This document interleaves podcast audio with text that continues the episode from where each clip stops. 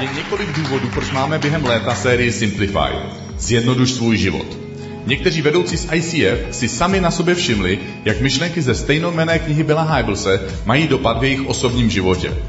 Každé téma pokrývá oblast, která se praktickým způsobem dotýká věcí, které běžný člověk opakovaně během svého života řeší, ať už je to člověk hledající, nově věřící nebo následuje Ježíše Krista 20 let. Hlavní myšlenka, jak si zjednodušit život, je založená na příležitosti vytvořit si pro každou takovou oblast nový zvyk. Zvykli jsme si čistit zuby ráno i večer. Nestojí nás žádné úsilí se proto rozhodovat každý den znovu. Dokud se čištění zubů nestalo zvykem, každodenní rozhodování vedlo k tomu, že jsme někdy měli náladu, někdy jsme se překonali a někdy jsme si prostě zuby nevyčistili. A přitom nám na tom záleží. Chápeme, že je to pro nás dobré. Možná, že během léta si připomeneš, že některé dobré věci bys rád přidal do svých zvyků, aby výsledek nezávislel na náhodě nebo náladě, ale na tom, že ti na tom záleží.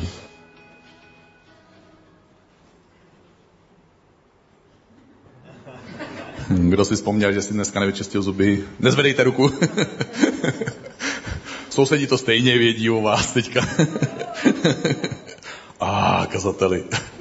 Paráda. Tak celé tohle léto, celá tahle seletní série Simplify měla jeden společný smysl. Čím déle žijeme, tím víc si uvědomujeme, jak je život plný různých úkolů a činností, které vykonáváme a které jsou propojené a navzájem se ovlivňují. Takže život se nám někdy může zdát, že je opravdu komplikovaný. My jsme unavení z práce nebo ze školy, eh, tak nemáme potom tolik energie sloužit Bohu nebo, nebo sloužit lidem. Trávíme v práci nebo ve škole tolik času, že nám nezbývá čas na rodinu nebo na kamarády. Musíme dělat tolik různých rozhodnutí v životě, že nakonec se rozhodneme a vytěsníme některá rozhodnutí ze svého života. Současně procházíme různými fázemi života. Taky jsme o tom během léta mluvili. Takže nejdřív jsme mladí. Počkám na obrázek. Nejdřív jsme mladí. Jo? Já slyším v režii, jak se smějou. Úplně se můžou potrat smíchy. Takže nejdřív jsme mladí, my máme spoustu energie, máme spoustu času, ale nemáme ty prachy, že? Pak jsme konečně dospělí a my máme konečně ty prachy, máme taky spoustu energie a nakonec najednou nemáme čas na všechno. Pak jsme v důchodu, my máme prachy i spoustu času, a najednou nemáme tu energii. No a pak jsou hudebníci, to je speciální, eh, speciální skupina, ti nemají ani čas, ani energii, ani peníze. Navíc my žijeme, my žijeme v takové, v, pod tlakem teorie, a té teorie, já říkám teorie všeho. Teorie všeho se nás snaží prostřednictvím reklam, společnosti a výchovy přesvědčit, že my můžeme mít všechno, co chceme, být všude, kde chceme a dělat cokoliv si zamaneme. Takže když chceme nový mobil, nebo chceme nové oblečení, nebo ještě lepší dovolenou, než jsme měli, nebo než měl soused, že ještě lépe, protože to stojí ale peníze, tak my jdeme do té práce, nebo se snažíme ve škole se vzdělávat tak, aby jsme jednou šli do té práce, aby jsme teda měli pořádně placenou práci, takže se na to těšíme, nebo podnikáme, někteří pracují ještě při škole, podnikají a tak dále, takže prostě prodáváme dorty a hlídáme děti některým jiným lidem, kteří už je mají a tak dále. Prostě děláme všechno pro to, aby jsme ty prachy jako vydělali, aby jsme si tohle všechno, po čem toužíme, aby jsme si to mohli zaplatit. A my chceme cestovat, chceme si vydělat ty peníze, chceme mít čas na kamarády přitom, chceme věnovat taky někteří z nás čas Bohu, proto jste taky tady dneska večer přišli, takže je vidět, že nejsem jediný, když se to myslí, že to je skvělý věnovat čas Bohu uprostřed lidí, kteří chtějí dělat to samý. A chceme dělat taky spoustu dalších a dalších věcí. A taky chceme životního partnera. Ale nechceme nějakého obyčejného, že? Nebo ještě hůř podprůměrného. My chceme někoho, kdo je milej trochu. Aspoň trochu. Jo? V lepším případě bude i krásný nebo krásná. Kež by byl zajištěný, že? To by bylo fajn. Taky kdyby byl trochu slušný, jo? kdyby nepoužíval jenom spolstý slova. Tolerantní kdyby byl. To by bylo paráda. Taky kdyby byl aktivní, aby to nebyl jako dvoutonový kamarád, s kterým si sednete k televizi akorát.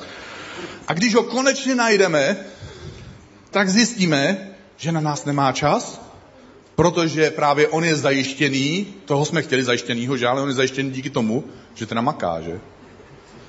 Taky má spoustu koníčků, protože jsme si přáli, aby byl aktivní. Taky jsme chtěli někoho tolerantního, přátelského, hezkého, takže má co? Spoustu kamarádů. Hezký, no, díky. A kdy, mi, kdy je čas na mě, že? A tak on My si ho teda urveme pro sebe tak trochu a on se ke svým přátelům přestane chovat přátelsky a najednou on přijde o ty kamarády. To je hrozně nefér. A když, když si udělá čas na nás i na ty kamarády, tak my zjistíme, že jsme okradli o možnost, že se mohl realizovat v něčem, co ho do té doby hrozně moc bavilo a byl z toho hrozně moc nadšený. A tak zatímco my běžíme za takovýmhle svým snem, který je plný všech těch tužeb a ideálů, za svými touhami a zážitky, protože my chceme taky něco zažít, že? Tak to všechno je krásný, ale my stále zjišťujeme, že současně nám vždycky, když za něčím běžíme, tak něco jiného nestíháme a uniká nám to a nemáme na všechno čas. A tak se potvrzuje, že nemůžeme mít všechno najednou a musíme si začít vybírat. A my nemůžeme být současně v práci a současně v kostele a současně, současně ve škole a současně s rodinou a současně na dovolené a současně ještě odpočívat a současně být ještě v posilovně a taky v kině. Prostě většina z nás to nestihne. Někdo se tady pochychtává, takže chápu, že znáte někoho, kdo se o to snaží. A já jsem požádal pár kamarádů, aby natočili krátký příběh a pojďme se na ten krátký příběh teďka na videu podívat.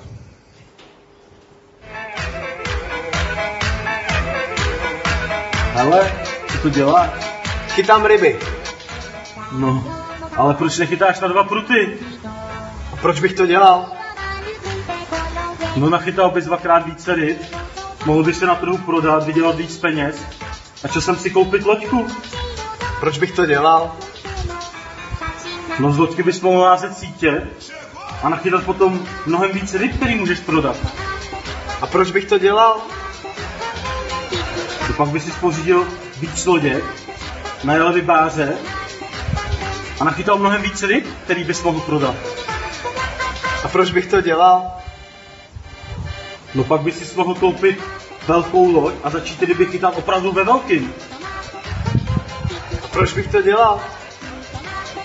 No protože potom by si spořídil flotilu lodí, najal hromadu zaměstnanců, kteří by pracovali za tebe a ty bys měl peníze na to, abys dělal to, co tě baví. Hele, a co bys vlastně chtěl dělat? Sedět u vody a chytat ryby. Hmm. A je to. Mým cílem není ponížit v našich představách tu přirozenou touhu člověka o něco usilovat na takovou úroveň, že to je nežádoucí. Cílem je, mojím cílem pokusit se dát nám příležitost najít za stínem věcí, které nám připadají důležité, ty opravdu důležité věci. Na ty věci, na kterých nám opravdu uvnitř záleží a kvůli kterým se tak moc snažíme. Takže cílem je zjednodušit si život.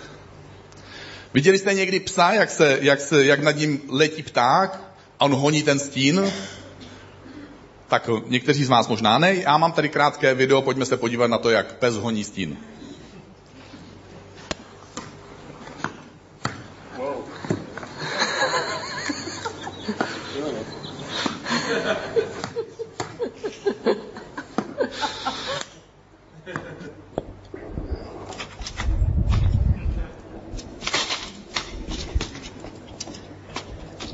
You stupid dog.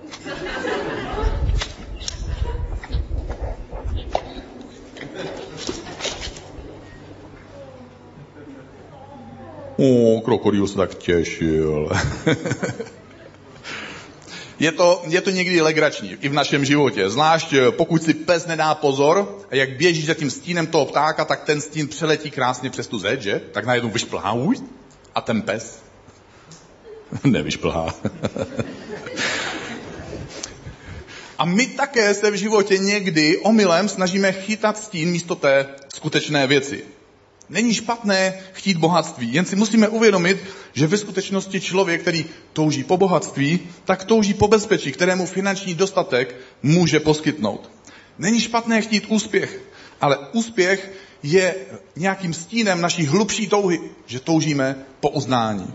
Ačkoliv by se mohlo zdát, že ten moderní dnešní svět je úplně zaplněný slovem sex a vidíme ho, kde se člověk podívá, tak ve skutečnosti mnozí lidé postrádají v manželství a v partnerství hezký sex, protože nemají krásný a hluboký, láskyplný vztah. A tak často neřízená touha po sexu je pouze známkou naší zoufalé vnitřní touhy po nějaké opravdové lásce. A v mnoha a v mnoha dalších věcech. My se v životě ženeme za stínem a nevšimneme si důvodu, proč nás ve skutečnosti ten stín tak moc přitahuje. Jeden bohatý muž umřel a když šel do nebe, tak požádal Boha, jestli by si přeci jenom výjimečně jako jediný na světě v celé historii nemohl vzít sebou do toho nebe všechno to svoje bohatství, který si vydělal, všechno to zlato, které za život naskromáždil. Protože on zbohatnul tím, že byl velice schopný v přesvědčování druhých o tom, že jeho názor je skvělý. A protože byl v tom tak schopný, tak přesvědčil i Boha. A Bůh mu řekl, dobře, vem si všechno bohatství sebou. A tak ten chlap táhne tu káru plnou toho zlata, všechno se mu tam nevejde, tak má přivázaný provázkama, ještě to zatím táhne, drhne, drnká, cinká. A prochází tou bránou, tam stojí ty dva anděle, jeden se kouká na druhého a ten jeden se ptá toho druhého, nevíš, proč sebou táhne sem do nebe ty dlažební kostky?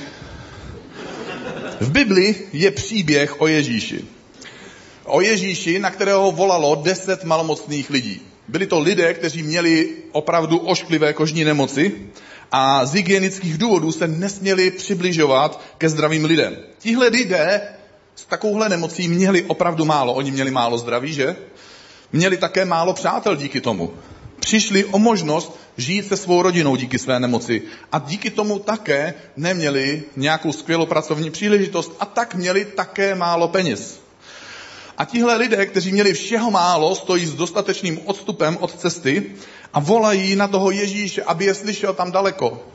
A říkají, Ježíši, uzdrav nás. A Ježíš tehdy čteme, ne, že by, nevidíme, že by pronesl nějakou vznešenou modlitbu, ani nevidíme, že by se jich dotkl. Dokonce to vypadá, že se k ním ani nepřiblížil. A dokonce to vypadá, že jim jenom řekl, jděte a ukažte se knězi. Wow. Kněz v tehdejší společnosti a v tehdejší komunitě měl roli, kdy určoval, kdo už je zdravý a kdo ještě není zdravý. A kdo už se znovu zpátky po tom uzdravení může začlenit do té tehdejší společnosti, protože už není nakažlivý pro ostatní. A my nevíme přesně, co se stalo mezi tím, kdy Ježíš řekl, běžte se ukázat knězi, a mezi tím, kde jeden z nich se vrátil zpátky k Ježíši. Ale víme, že devět z nich se nevrátilo. Všech deset bylo uzdraveno, ale devět z nich se nevrátilo k Ježíši. Protože když Bůh odpoví na něčí modlitbu, když se modlíš za někoho a Bůh pro někoho udělá zázrak, neznamená to, že ten člověk bude muset přijít k Ježíši. A těch devět, kteří zdá se z toho příběhu byli pravděpodobně židé. To znamená, že to byli věřící lidé. Byli to lidé, kteří znali Boha a vyznávali ho svými ústy, snažili se žít podle jeho pravidel, takže to byli lidé, kteří byli podobní tobě a mně. Ale nikdo z nich nepřišel Ježíši zpátky poděkovat, kromě jednoho, a to nebyl žid, ale byl to cizinec. A já si dovozuju takovou domněnku z toho příběhu, že těch devět si řeklo po té, co bylo uzdraveno, doteď jsem měl málo času. Doteď jsem měl málo peněz.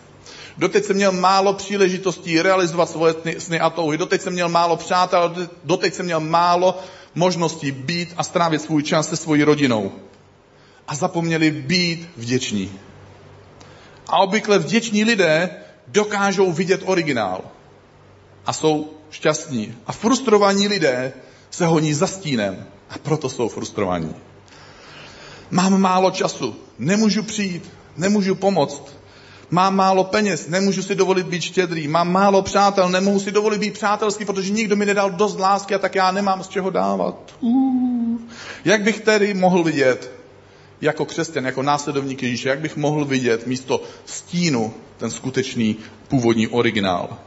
Třeba v oblasti peněz Ježíš na to řekl, kdo je věrný v nejmenším, je věrný i ve velkém. A kdo je nepoctivý v nejmenším, je nepoctivý i ve velkém. Když jste tedy nebyli ne- věrní v penězích, které, které dokážou vést lidi k nepoctivosti, kdo vám svěří pravé bohatství? Takže Ježíš tady říká něco o penězích, který já jsem si vydělal, že nejsou moje a že existuje nějaké jiné, ještě pravé bohatství, pravější než ty prachy. A říká dál, když jste nebyli věrní v cizím, tedy v penězích, které jsou stínem něčeho, co skutečně chceš vlastnit, kdo ti dá to, co je skutečně tvoje. Peníze tedy nejsou nakonec naše a existuje něco víc, něco, co nám skutečně patří. A Bůh nám nabízí, abychom si místo stínu, místo té touhy po penězích, aby jsme si přivlastnili tu skutečnou věc. Tu možnost prožívat reálné bezpečí. Žádný sluha, Ježíš říká, nemůže sloužit dvěma pánům.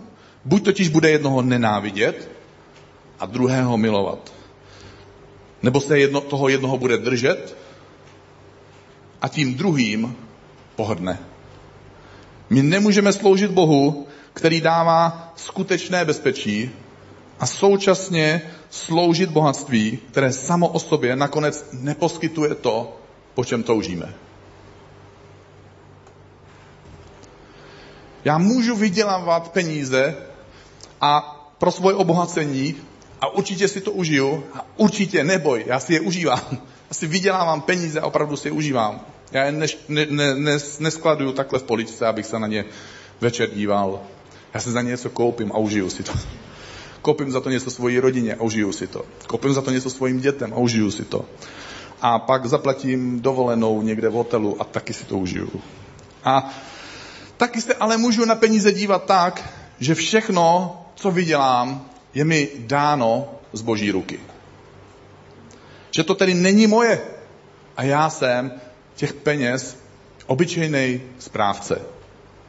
Dnešní manažeři v normálních firmách, dnešní manažeři zjišťují, že zaměstnanci jsou produktivnější, pokud se manažerům posadí, podaří, aby se zaměstnanci cítili spokojeni. Takže až uslyšíte od manažera, že vymyslel nový bonus, stravenky, poukaz do fitnessu, lékárnu, kurtuní akci, team building nebo dnů dovolené, tak to nedělá, protože vás miluje.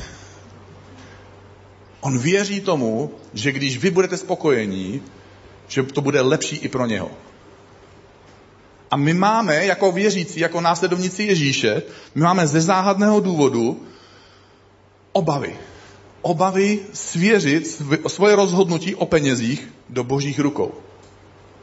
Jakoby Bůh byl hloupější, nebo měl o mnohem menší zájem na našem dobru a na tom, jak se nám daří a na tom, jak my jsme spokojení. Někdy se zdá, jako by Bůh pro nás byl o něco méně hodnější než náš pozemský šéf. Ale co když Bohu opravdu na tobě a na mě záleží víc než těm pozemským manažerům? Jak bych mohl vidět originál eh, v rodině a v partnerském vztahu? Já se můžu snažit a určitě se snažím mít hezkou rodinu, protože když se snažím, tak si to taky určitě užiju. Ale taky se můžu na svoji rodinu dívat tak, že jsou mi jejich životy dočasně svěřené z boží ruky. Jeden můj kamarád podnikatel vedl rozhovor s mladým mužem, který přišel k jejich domu a požádal, jestli by jeho dcera mohla jít s ním na diskotéku. Takže on ho pozval dovnitř, udělal si s ním takový otcovský rozhovor a řekl mu, viděl jsi, viděl jsi to nový krásný auto, který mám před domem? A ten mladý muž řekl, jo, jo, viděl. A on se ho zeptal, a co bys řekl na to, kdybych ti řekl, že ti ho půjčím a že můžeš vzít moji dceru tím auto na diskotéku? A říkal, no to, to by bylo skvělé, kdyby to bylo možné. Říká, tak, a ty si zkus představit, že bys mi to auto nevrátil ve stavu, ve kterém jsem ti ho půjčil, že, byl stav, že bys ho vrátil později, než jsme se domluvili, a že bys ho během té doby použil k něčemu, co by se mi nelíbilo. Co si myslíš, jaký by byl výsledek? Asi byste nebyl spokojený, že? Přesně tak. A co si myslíš, je pro mě dražší to auto nebo moje dcera? Oh. Takže mladý muž okamžitě věděl, že s dcerou tohohle pána se vrátí včas, že se s ní nebude nít nic, co by se tatínkovi nelíbilo a že se vrátí v původním stavu a ne v jiném. Můžu si teda zjednodušit život tím, že přijmu svoje poslání, svoje poslání manžela, svoje poslání táty. A víte, co se stane? Nakonec si to užiju. Ne tím, že jsem se rozvedl, když bylo něco těžkého, a tím, že jsem se nerozvedl.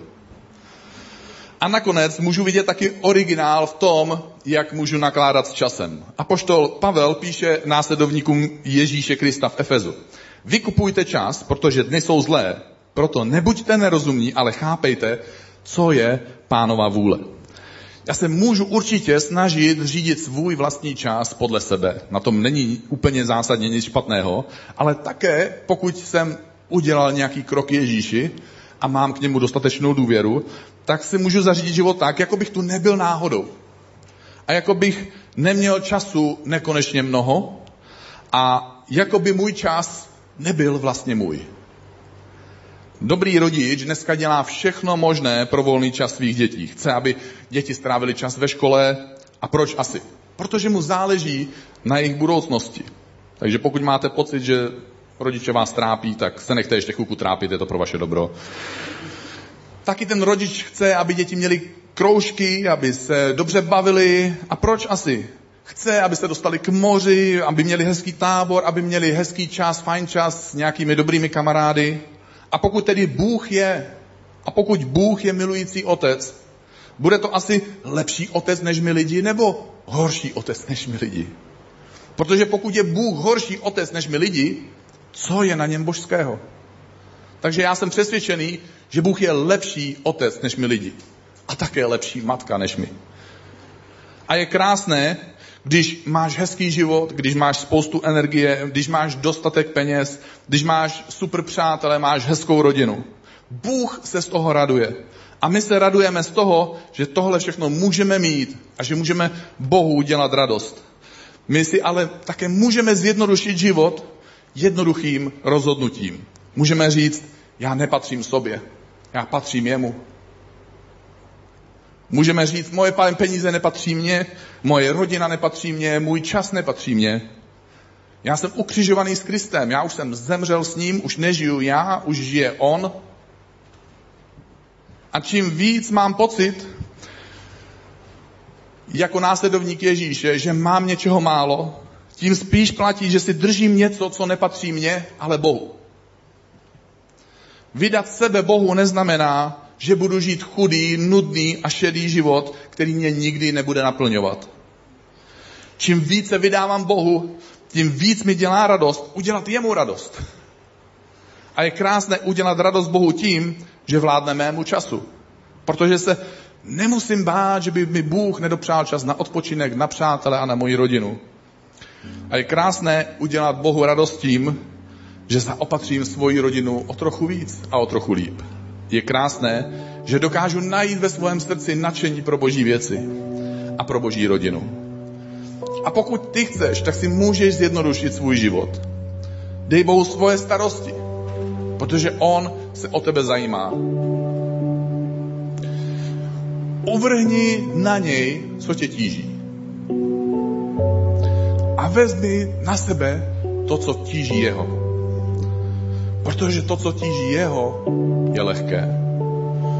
Naše životní jeho, to je ta věc, která na obrázku za mnou spojuje ty dva uh, voly. Takže nebuď vůl, protože na tohle jeho se ti zahákává kára. Celý tvůj život. A ať už žijeme jakkoliv hezký, šťastný a pozitivní život, čas po času a možná tady sedíš dneska večer. Máme na svých zádech něco, co nás opravdu tíží. Něco, co nás táhne dolů. Něco, co nás táhne zpátky. Něco, co nám brání, aby jsme se mohli opravdu v životě rozběhnout.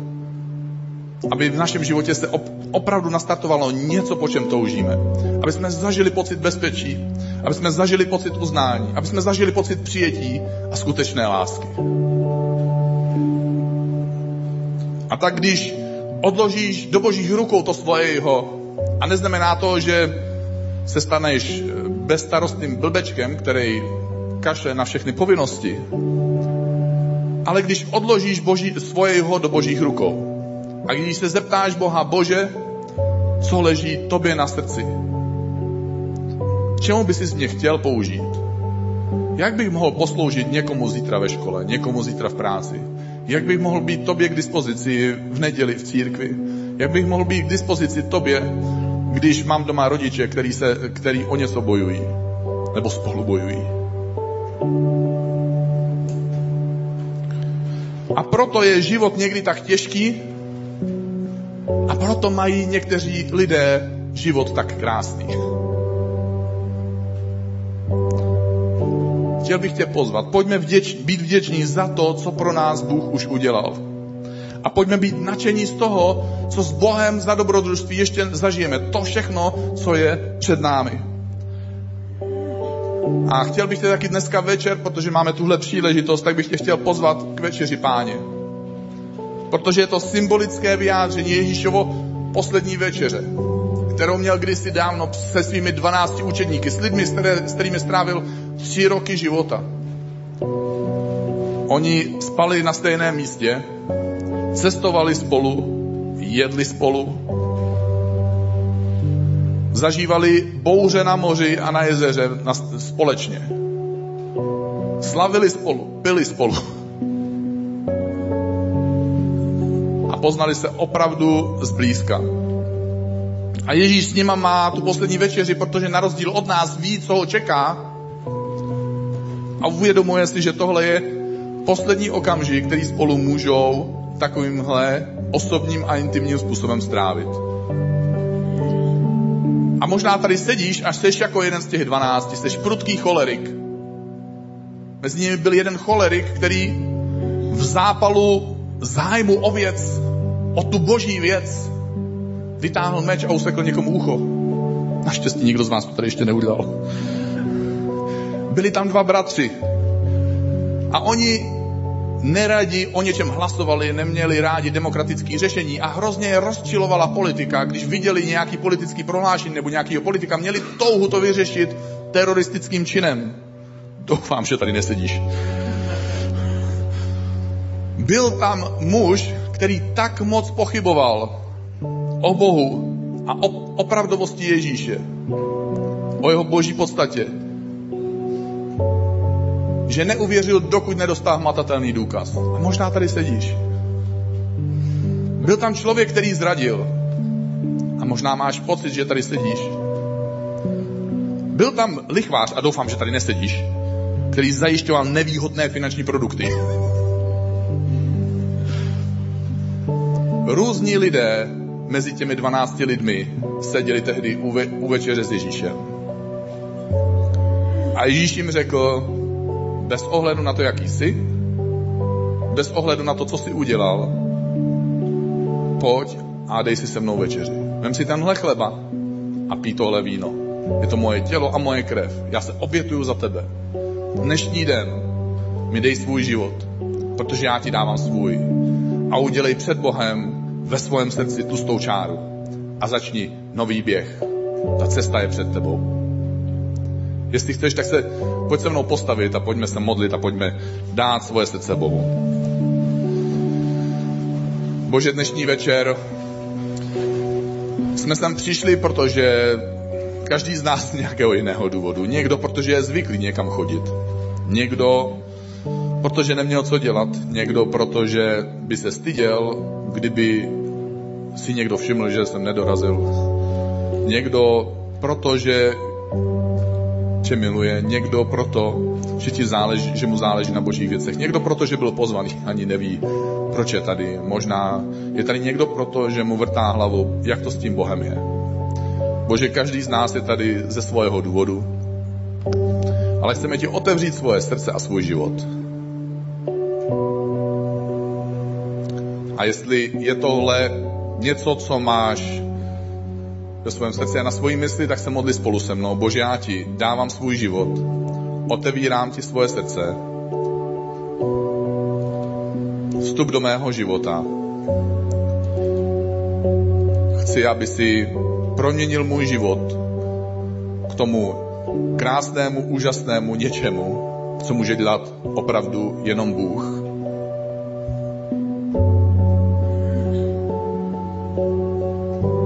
Pokud jsi věřící, tak možná se chceš modlit tuhle modlitbu. Bože, já ti dávám svůj život, už se nechci ohlížet zpátky, chci ti dát opravdu každý kout a každý kousek svého života.